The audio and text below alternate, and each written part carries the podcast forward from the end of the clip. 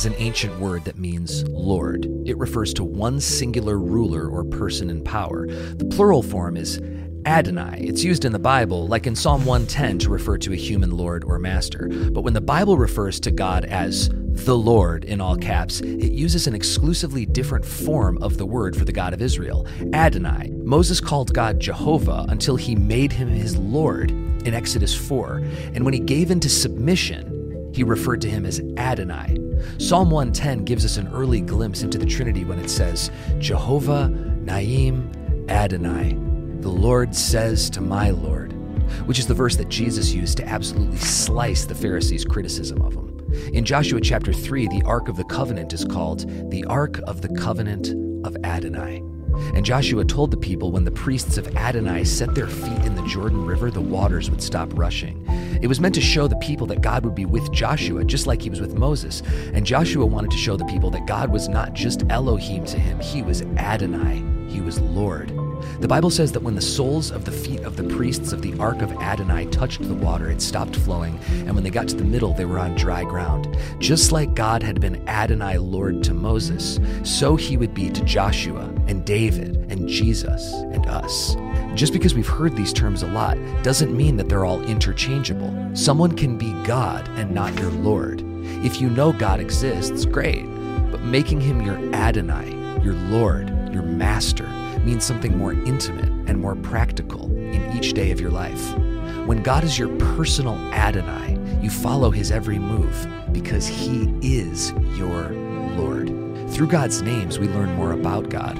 My hope, though, is that it wouldn't stop there, that you wouldn't just know more about God, but that you would truly know God. One church if we wanted to. But I believe it takes all of us on the Outer Banks to make that happen. And uh, if you're in any kind of ministry, CTO, you know what I'm talking about. It takes a lot of people to make it work, but uh, God's a big God. I really believe with everything within me that uh, I've said to you. First, I'm Pastor Stephen. If you don't know who I am, uh, I'm sorry rattling off here. Uh, if it's your first time here, grateful to have you. But we have launched into a window of time. And I believe that the youth is the biggest part of that right now on the Outer Banks and across the nation. If you've watched anything with Asbury, Kentucky, I think I've said that right there, the college there, you can see what that revival is doing.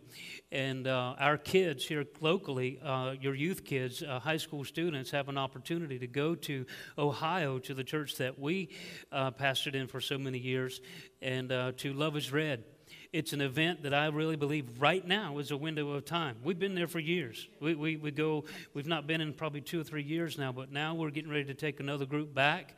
And it's where they get around 3,000, 4,000 kids, and they just do God. They have God and minister, uh, make, just, just let God do what He does in their life. So, uh, if you've got high school students and you're trying to figure out what they need to be doing right now, there's a place. We'll take care of them. We've got, uh, and if we need to rent another van to take all the students, we'll do whatever we got to do. I know Pastor Tiffany's going on that group as well.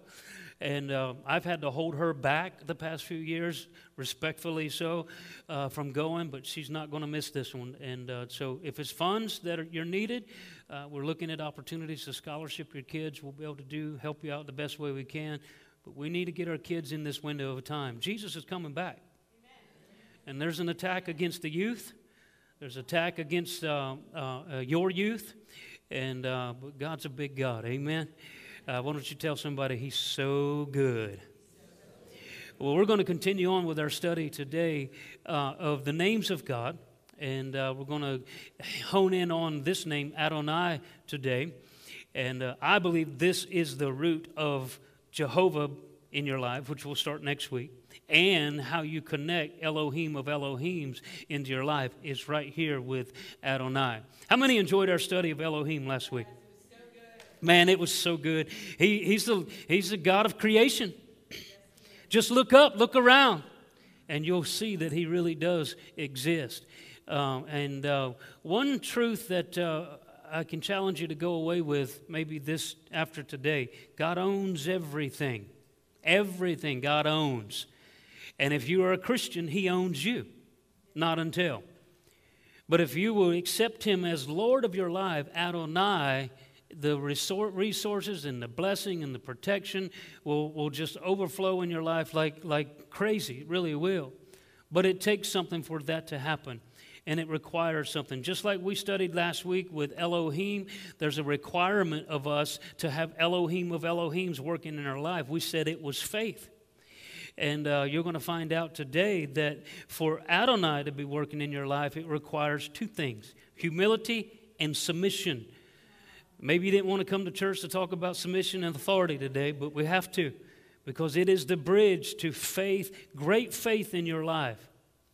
And if your kids and family members of yours, that uh, maybe they're not lining up with uh, what some of these things we talk about today, maybe they're out there just doing their own thing and fall into the category of what the scriptures define as just high minded, pride, just craziness going on. As a believer, as a Christian, you hold on to this promise. He's your Elohim of Elohims.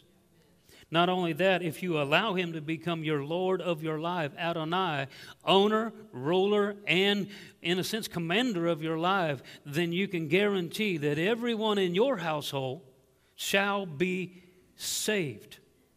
And that's a big deal for some people right now because I know you're experiencing some things in your life that look totally opposite of that. And uh, just for contrast's sake, um, Actually, I tell you what, let's read some scripture together. Stand up with me. Let's do some reading of the word, and we'll launch right into this. I've got a, a plethora of stuff I want to share with you, and I got to be a real good steward of the time remaining. And uh, if you're in a small group, thank you so much. Our men's small group on Thursday morning, 7 o'clock at the Dunes Restaurant for the next seven weeks. You missed it this week. Come back out. Man, it has been powerful. We had 20 guys there this Thursday. It's powerful. And what we're doing is we're allowing these resources and this thought of the goodness of God and everything we get here on Sunday to carry into Monday through Saturday with you. But you got to be in a small group for that to happen. And uh, we'll give you the things you need to be able to do that. Reading of the Word Psalm 145, 2 through 3, the New Living Translation. This is our text for the year. I will praise you every day. Yes, I will praise you forever. Great is the Lord he is most worthy of praise. No one can measure his greatness. The word there, Lord, is Adonai connected to Jehovah. We'll start that study next week. Matthew 6 24. Wake up call. Everybody say, wake up call. No one can serve two masters. For either he will hate the one and love the other, or else he will hold to the one and despise the other. You cannot serve God and mammon. Now, mammon is, of course, talking about finances in that scripture. That's for another day. Go to 1 Peter chapter 5 verse 6 and let's read this together. I want you to read out with me, okay? Should be up on the screen. Here we go. You ready? Read. Humble yourselves therefore under the mighty hand of God that he may exalt you in due time, casting all your care upon him. Is that not there with you? Say this after me. Casting all your care, all your care upon him, for he careth for you. Tell somebody, oh man, you guys are amazing. It's going to be a good day. Tell somebody, He cares for you. Listen, He has got your best interests at heart, but it will require lordship. It will require Adonai coming into your life. Let's pray. Father, thank you for the opportunity to just minister your word. I'm humbled that you've chosen me to be a communicator of something that you wrote, something that's who you are. It's your very personhood. And as I humble myself underneath of that anointing that gives me the place to be able to do so, I'm humbled that these people are willing to even listen and hear. And so, together as a family, we submit ourselves under that word and choose to not just be hearers of it today, but people that will apply it. In Jesus' name, everybody said, Amen. You can be seated. we said that God knows, desires to know you and, and to get real close to you. And um, these are a couple statements we've said over the past couple weeks. When you get to know God by His names, it opens the door to knowing Him, His character more fully. It only always like, and it's the word submission. And uh, the body of Christ does not like, like rank or authority. This proven sometimes in how we function, in, even in local church. And uh, if, you know, as a pastor, you would hope that I would be totally 100% behind the local organized church and its structure because I, the reason for that is I see its purpose. I see what it can do. I see what it's, but it's, you know, to, to resist that organization, local church, is really rebellion and his pride in its purest form because it goes all the way back to Genesis chapter 3. It's, go there real quick. This is not in my notes. Go there real quick. Genesis chapter 3. Can I show you something? Genesis chapter 3, we're going to have a good time today. Verse 1. Now the serpent was more cunning than any beast of the field which the Lord God had made. Don't skip over this word. The Lord God had made, owner of everything, creator of all things, Elohim of Elohims, ruler, master. But look how deceptive the devil was when he came to Eve. And he said to the woman, Has God indeed said? Isn't it interesting? He took a key word out. He did not say, Has the Lord God said? Because he didn't. He knew to appeal to Eve, he had to use the word God in a sentence. But he took the word Lord out. And it was from there it set the course for the world you see right now a world that does not have a Lord, a world that resists lordship, ownership, because of dictatorship, because of abuse and uh, slavery and, and things that happen in our history? Absolutely, I understand. But that's because man took something that was God given, that was supposed to bring protection, provision, and promotion, and he distorted it and tried to become God himself and lord it over people and be God of people. You will never be God of people. You can be their Lord, but never their God. You can never take the place of Elohim. You didn't create nothing. And if he's your real Lord, you own nothing either. Your finances, your body, your health, you own nothing. He owns it all. We'll talk about that here in a minute. Go with me to James chapter 4. Let's talk about this real quick. Uh, I don't mean to get bold in this, but man, I'm just telling you, if it goes to the beginning and you see how easy the devil can deceive people and get them to resist structure and order and authority and its rebellion in its nature, its pride in its, in its nature, it takes you away from, it actually bring, makes a mockery of God, the very one that wants to protect you and provide for you and promote you in this life. The devil would love to get you to walk away from a covering so that that will never happen happen in your life.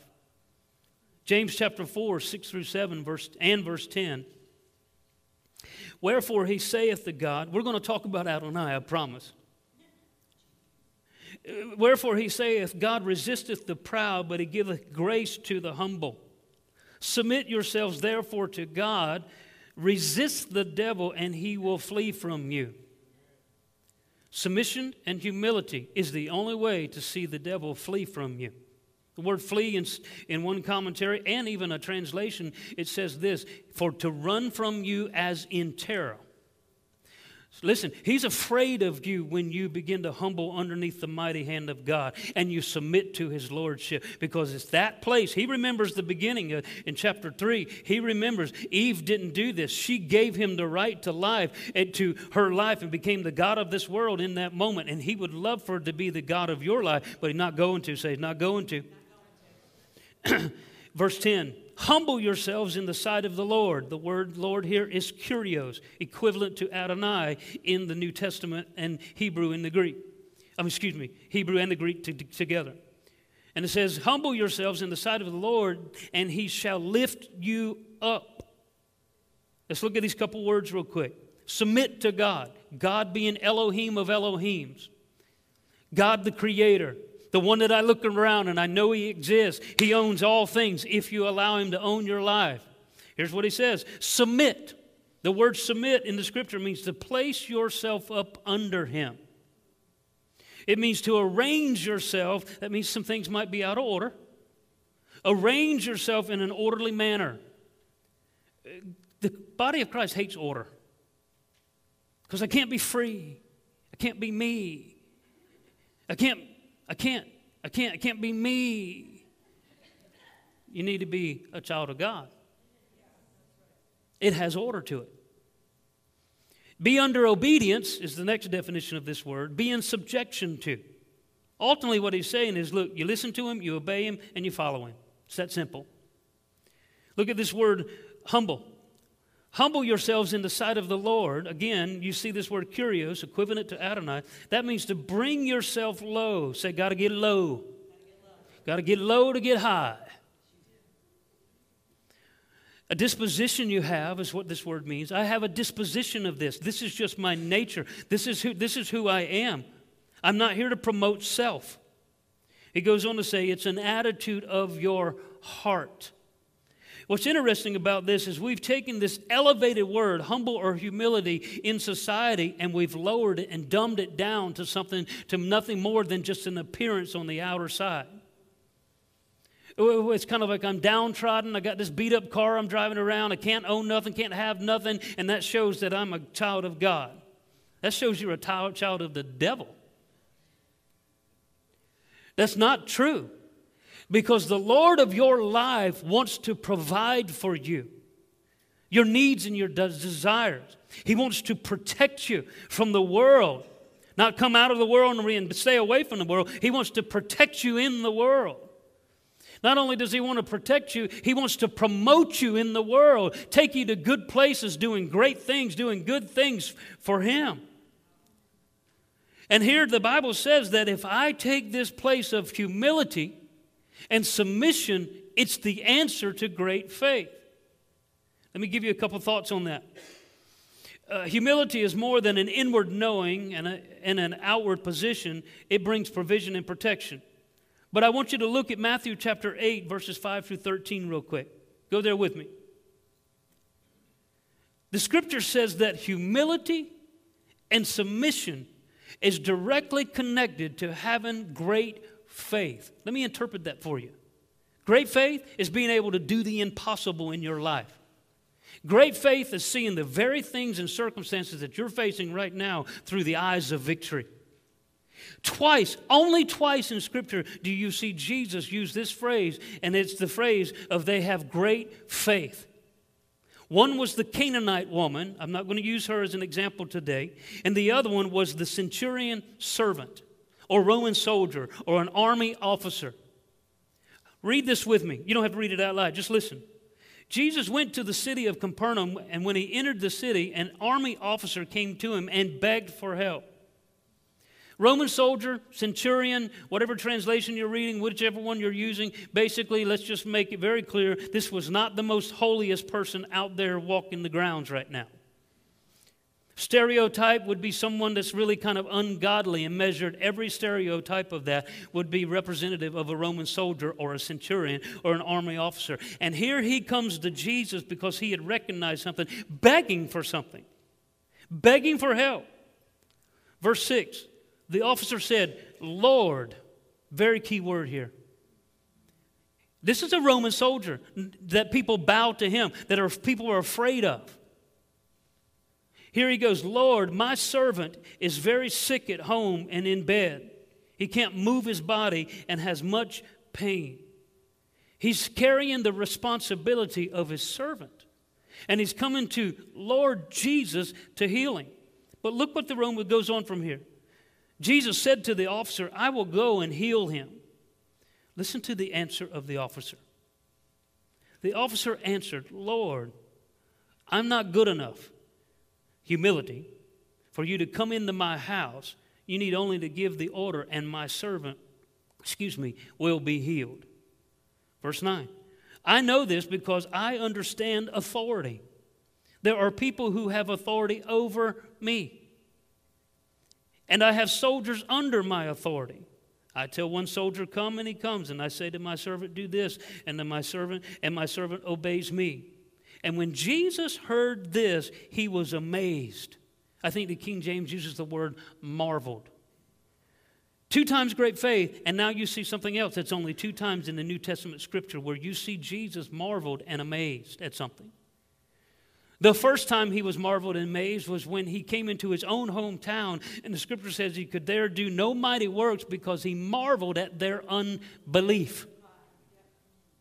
Marveled, amazed. Are you kidding me? I'm Lord. I'm God. I'm the Son of God. Listen, I've been doing all of this, and, and here I am into my home. You should know me better than anybody. You know how I was raised. You know everything about me. And can't you see the works that are going on? He was marveled that their unbelief kept the blessing of God for working in their life. And in this case, he marveled at the centurion servant because he saw him as Lord and he didn't have to. He had access to anything in society to come and heal, to help, to take care of. He could have ordered anybody to go do something, and he had reached a place of impossibility. And he cared for this servant so much that he says, I got to find somebody that can do something about this. Great faith. Listen to what Jesus said. And he said to those that were with him, this would be the disciples.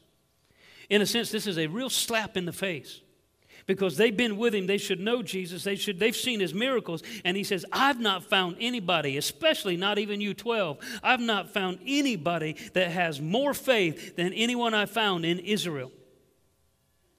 Verse 13 then jesus said to the officer go home. Your servant will be healed the way you believed he would right then his servant was healed. Let me ask you this question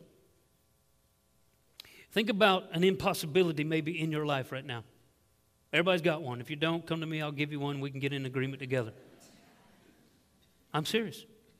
I came to church this morning thinking about an extremely impossible thing in all the natural world that's all around it. It's, it's impossible. But it's not impossible to God because I understand lordship, I understand authority. And I understand how important it is to the confession of your faith that stays underneath of that lordship so that God can continue to work and do what He's doing in the life of the one that I'm believing for. And everything around that person tells me opposite of what I'm wanting and what I'm expecting. But everything within me tells me that the lordship of my Savior Jesus Christ and the authority of that name guarantees that the authority of the believer will work. Jesus said, This is how you have great faith to submit and to be humble in your estimate, estimation of who you are and allow me to be Lord of your life. So let me ask you the question whatever you're facing, how many in this room would love to have great faith? Okay, just a few of you. Okay. Let me help you with that ex- explanation. Great faith is not a matter of how much faith you have, it's a matter of the quality of understanding of faith you have.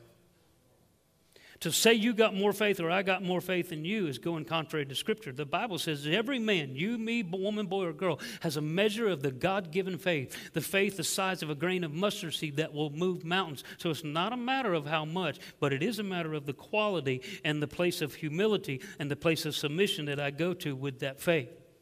And if we will come into this place where Adonai becomes that place in our life, there's, you can't even imagine what Elohim would want to be doing in your life if we just make one little adjustment. Adonai refers to this, the fact that he owns everything. And how about this? Point at somebody. Come on, point at somebody and say, He owns you too. Listen to these supporting scriptures. You ready? Psalm 97, verse 9. For the Lord, for you are Lord, owner, most high over all the earth. You are exalted, exalted far above all gods, Elohims. Psalm 50, 10 through 11. For every beast of the forest is mine, and the cattle on a thousand hills. I know every bird of the mountains. That's great for a duck hunter right there. I know every bird of the mountains, and everything that moves in the field is mine. No question here. Now, this was going to meddle a little bit. I had a lot more I was going to read to you out of the scripture, but I'm not going to do it because I just want to bring the compassion side back into this. But you need to hear this. He owns your body too if you'll give it to him. 1 Corinthians chapter 6, 18 through 20.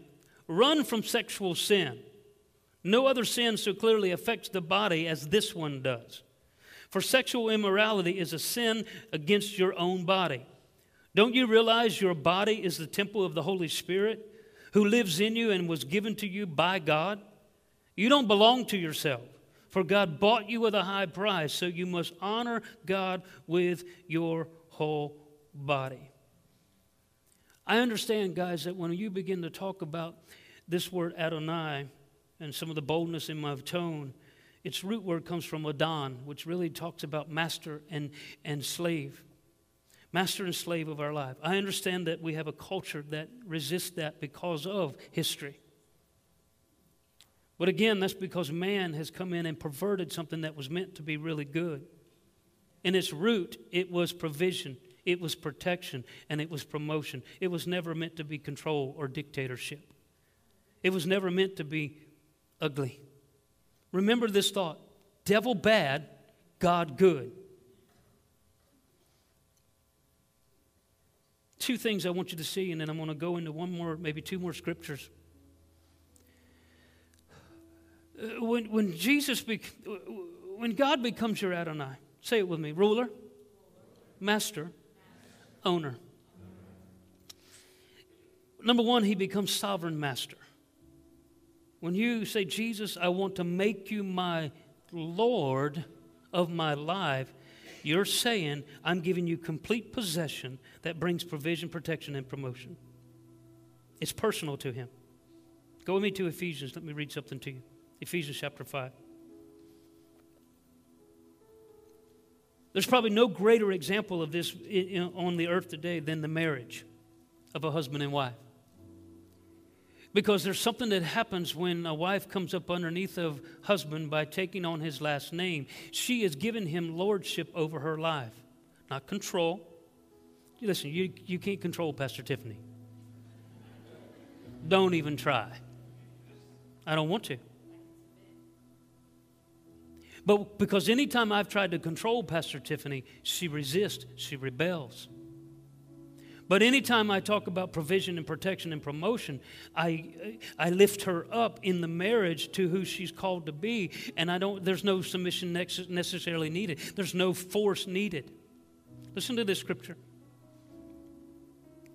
Wives, submit to your own husbands as to the Lord. One translation of that word submit means to adapt, but it also means to come up underneath of Lord. It goes on, For the husband is the head of the wife, also as Christ is the head of the church, and he is the Savior of the body. Now, this is not in your app, it's not in your notes. I'm stepping off of that for a minute. Therefore, just as ch- the church is subject to Christ, so let the wives be to their own husbands in everything. Everything. Wives say everything. That's godly. If it's ungodly, you're not required to submit to that. You're never expected to come underneath of that control and dictator of ungodliness. No, because why? Because you're submitted to your real Lord, Elohim of Elohims, your protector, your provider, your promoter. Husbands, love your wives just as Christ also loved the church and gave himself for her, that he might sanctify and cleanse her with the washing of water by the word, that he might present her to himself a glorious church, not having spot or wrinkle so husbands ought to love their own wives as their own bodies. He that loves his wife loves himself, but nourisheth and cherisheth it, just as the Lord does the church. Isn't it interesting that husbands, you can't be good husbands unless you're submitted to the Lord? If He's not your provider, protector, promoter, He's not your Lord of your life, where I'm actually coming and submitting my life to Him, where I'm going to be a submissive servant, I'm going to depend on Him for all things. He's my example. All the promises of God are yes and amen in Christ. Until I come to that place where I'm saying, God, I need you to be my Lord. Now, listen to me. Let's go back to Pastor Tiffany. if you come against Pastor Tiffany, stand up, baby. I know with everything within me, since the day I got married, she, she, she's top notch. She's the best. But I also gained something happened within me that day. A place of ownership, a place to where she became mine. Don't mess with her. And if I see something start to come against her, what do I immediately do? I step into her place. I step in to begin to protect her. I see people hurt her. I see people do things to her that causes her to cry, and she's not a crier at all, never does cry. But I see those kinds of things. What do I immediately do? I step in to become her defender. I see a need, I see a desire, I see things that she wants. She keeps talking about wanting this new bathroom in our house. And everything is in my mind right now trying to figure out how am I going to make that. I just gave her a pool. How am I going to give her a bathroom? you can sit down.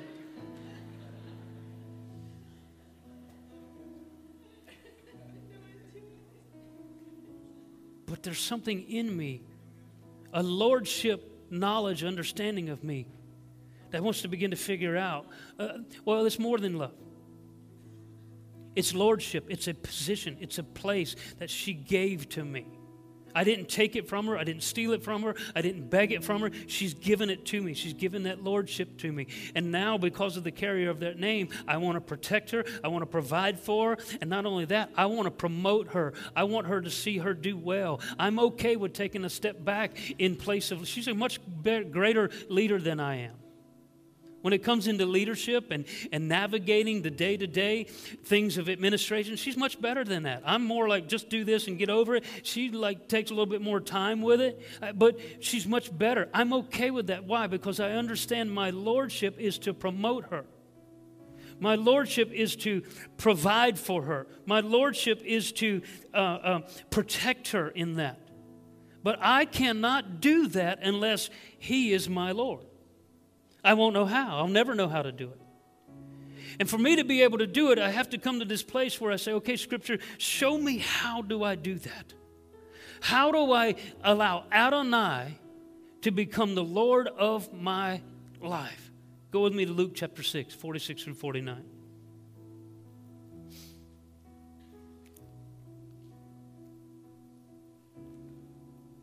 The Good News Translation. Why do you call me Lord, Lord, and yet you don't do what I tell you? Anyone who comes to me and listens to my words and obeys them, I will show you what he is like. He's like a man who is building a house, dug deep, and laid the foundation on the rock. The river flooded over the hit and hit the house that be, could not shake it because it was built, well built. But anyone who hears my words and does not obey them is like a man who built his house without laying a foundation. And when the flood hit that house, it fell at once. And what a terrible crash that it was. I want to give you this quote Believing in Jesus to be your Lord may take you to heaven. But when you really submit to Him as Lord, it brings heaven to you on this earth. And until I realize that it's a place where I have to actually surrender life to Him, to the scriptures and the Word, as we said last week, and allow it to really be the thing that tells me what I can and cannot do in life. There are certain things that the scripture says don't do with your body because it belongs to God. There's certain things the Bible says don't allow your mind to go there because it will destroy you. It creates pictures and images that are contrary to what God says about you. The Bible says certain things don't say, don't talk, don't get around, don't get around these people. I'm not trying to make it about a do's and don'ts. There's a grace for all of this. But until I actually line up and say, you know what? Whatever you say, God, Whatever you act, expect of me, this is how I bring your provision, your protection, and your promotion in my life. I'm just going to surrender and do it right now. If you don't, guess what you're surrendering to? Chaos. You will surrender to chaos, and, and sometimes we can look at our life and say, and see all of the turmoil that's going on around. Sometimes it's an example of the enemy being there in your life, but most of the time it's just an adjustment that we need to make in ourselves. One of the safest places to help us do that is actually maybe organized church and, and coming around the family as we're doing right now. You get around people that are expecting and believing the same thing and looking for the same things out of life. It's devilish to come away from this kind of setting. The Bible says, as you see that day approaching, gather yourselves together all the more because your enemy out there is searching whom he can devour. He wants to take you away from the very thing that will bring provision into your life, take you away from the very thing that will protect you, the very thing that may promote you in the life to come. He wants to pull you away from that just like he did Eve and help you forget that God wants to be the Lord of your life. Ultimately, when we take the word submission and you take the word humility, here's what we're really saying He owns it all, and I'm a steward of what He owns. I'm here to manage what belongs to Him. But I want to leave you with these few scriptures. Psalm 145 3 again. Stand up with me this morning. Great is the Lord, He's most worthy of praise. No one can measure His greatness. Tell someone He's a good God. He loves you, cares for you, knows what needs you have, wants to bring provision in your life. Matthew 6 24. But remember this remember, no one can serve two masters. Either you're the master of yourself or he's the master of you. To be the master, allow him to be master, requires humility and submission. They're not bad words, they're actually freeing words.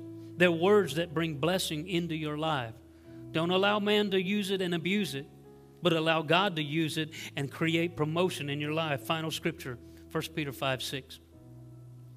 Humble yourself, therefore, under the mighty hand of God, that in, he may exalt you in due time, casting all your care upon him, for he cares for you. Every head bow, every eye closed. My challenge is today to really invite him into your life as Adonai. Invite him to be Lord, to be master, to be ruler, not to control you, not to dictate you, but to bring blessing and promotion and provision in your life. Will you pray this with me? As of right now, I submit my life to you, Father God, and your Son Jesus, as my Lord. I surrender life to you. And I decree, I say, I make a bold statement that you are the Lord of my life. And everybody said, Let me pray with you. Father, you're so good. We love you so much. I thank you for the sobering thought that you brought us uh, to hear today. And I pray that if there's anybody in this house that they've never realized how much goodness you have in store for them and never made you the Lord of their life through salvation, entrance into heaven and the goodness of heaven and eternity secure. I pray that today that someone will come into their path and give them an opportunity to hear you. Maybe today they've sat in this service and questioned some of these thoughts that we have. I pray, Father, that more opportunities will come their way. In Jesus' name. And everybody said, Amen. Say, as of right now, He's a good God and the Lord of my life.